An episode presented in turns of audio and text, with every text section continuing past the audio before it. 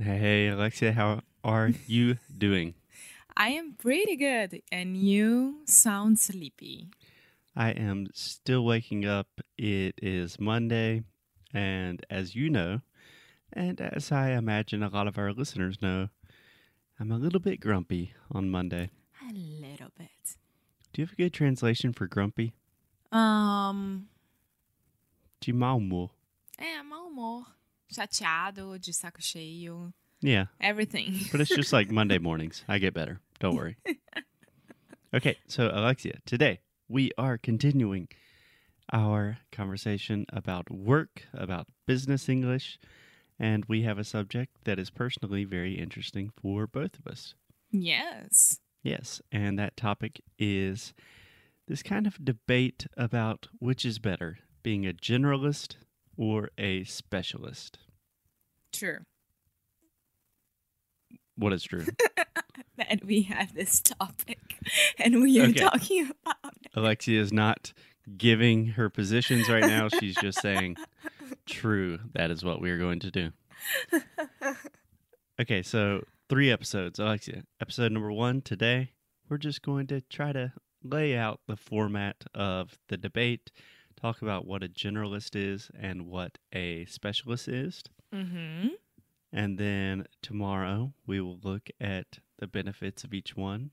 Mm-hmm. or tomorrow we'll do one and then Wednesday we'll do another and kind of decide where we think we fit in and what's best for everyone. I already know the answer for everything. Ooh, Ooh. smart. Okay, so Just because we were uh, having a, a long talk about it. So yes, Alexia and I have been talking about this a lot. Thank you, Alexia, for putting up with my endless, annoying conversations. no problem. And it's not annoying. Thank you. Thank you. Okay, so let's start with generalist. Okay. Do you have an idea of what a general a generalist is in kind of simple simple definition? Yeah, it's me. okay, so generalist is a person who can do everything. Like, um, I'm gonna give very very easy example. So if you are working at a bakery, right, you know how to make uh, bread, you know how to deliver the bread, you know how to charge the money for the bread, you know how to do everything for this business. Right. Right. Exactly. And I would also add that I think the term generalist kind of implies that you're not a specialist in one certain topic. So maybe you could be really good at baking bread, but you're not like the expert. You're not the person that people go to when they really, really need to know how to bake bread. Yeah, it's not like the best bread of, from the city, but it's a good bread. And that's it. Yeah. Just a fast thing in English, we never say a good bread. We just say good bread. Okay. We would say I a would never piece. understand this. We, we would say a piece, Piece. or depending on the kind of bread, maybe a loaf. Do you know what a loaf is? No. Woo, My life just got very, very, very difficult after it. a loaf of bread. Like if you want to make a sandwich, you have a big thing that you can cut into several pieces. The actual big thing, that is the loaf. Uh, Yeah. Unnecessary why do you do that? And bun? What's a bun? a bun? Bun depends. You have hamburger bun. You have a hot dog bun. A bun can be used in a lot of different things. bao bun. Bao Bao Bun is. Uh, that is a very complicated reference to a French bulldog that Alexia loves. He's bun bun. Okay, so this podcast is not about Frenchies or about sandwiches. No, okay. So let's go back to generalist, the meaning of it. Yes, so let me start with a question. Do you understand the phrase jack of all trades, master of none? Uh huh. I love when Alexia does this. She says, uh huh, with this look of just panic on her face. Like, No, what did I just do? I wasn't panicking. I was like, yes, I finally got it. I don't know if I'll be correct, but I think I am. okay. Okay, so say it again. Jack of all trades, master of none. So, um, you fake it you make it. I have no idea. We appreciate the effort, Alexia. I think that I know, but I I don't know.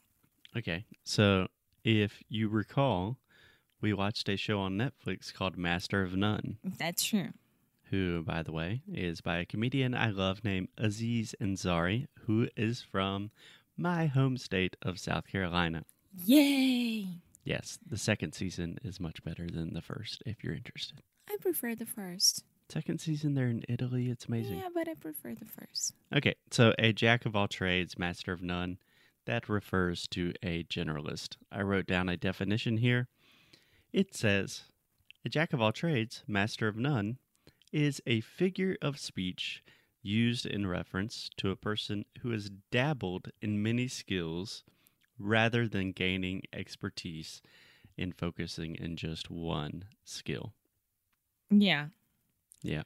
Honestly, that's what I thought it would be, but I could never explain. Yeah. Do you understand the word dabbled? No. dabble is just kind of getting your feet wet, not really. If someone says, Oh, do you practice yoga? You could say, eh, dabble in yoga. It's like, eh, yeah, I go to yoga, but I'm definitely not an expert. Okay. Yeah. Cool. Cool. So that is a generalist, you know, someone that has a lot of different skills, but they're not necessarily like world class or, you know, really, really have a high level of expertise in one thing. Okay. So when you are a generalist, you are kind of good at everything. Like you learn how to do everything, right? But sometimes you are better in some things than the others. Exactly. Exactly. A generalist is not excluding, like, oh, you're just kind of good at everything. People have different levels of expertise. For example, I consider myself a generalist, but I am definitely more knowledgeable about phonetics than the average Joe. average Joe is a phrase we use, just like your average dude, your average guy. Um, remember, remind me to talk about Joe, this kind of thing. Okay, I don't know who Joe is, but we will talk Yeah. about him later. okay, and a specialist, on the other hand, Alexia, when you think about a specialist, what do you think about? It's a person who only makes the bread. He's there 24 7, more or less, only making the bread, and he doesn't know how um, lo- logistics works, how the, the how do you say caixa? Tipo, The pagar. cash register? Yeah, the cash register works or anything like that. He's a specialist only at only one thing.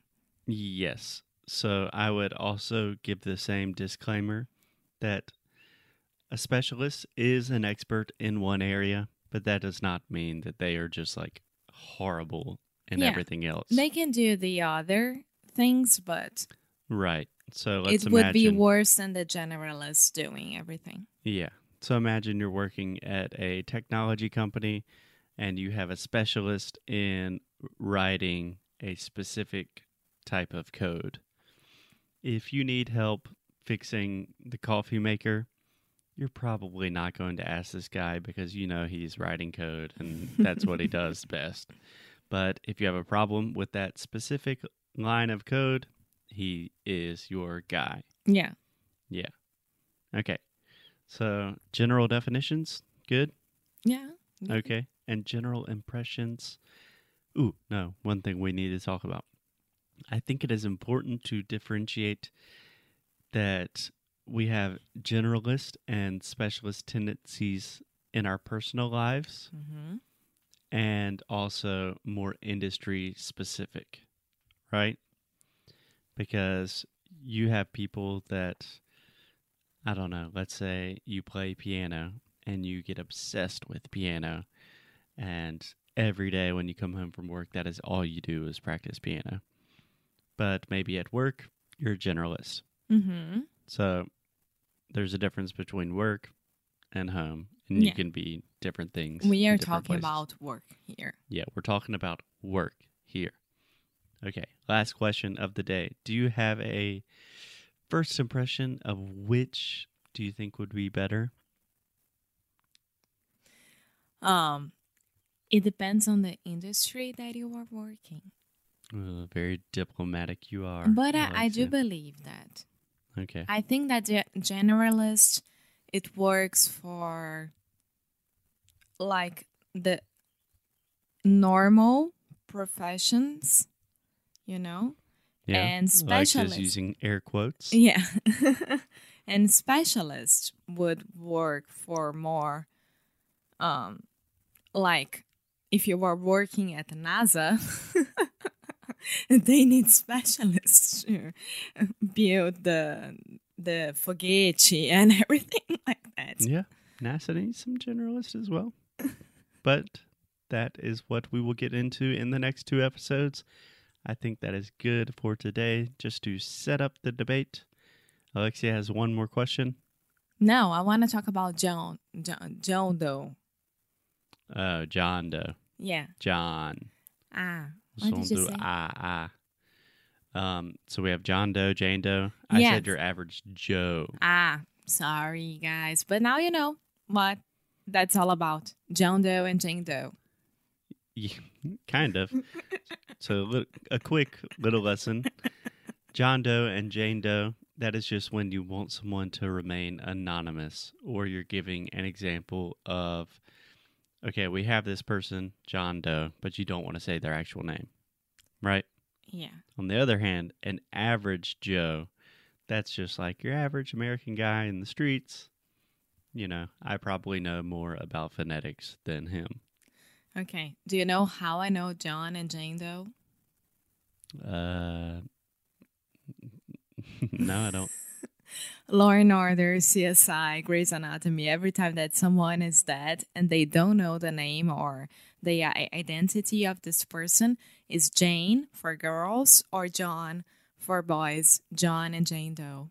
And on that note, everything that we talk about, somehow Alexia turns that into a true crime mystery. We will see you guys tomorrow. Bye.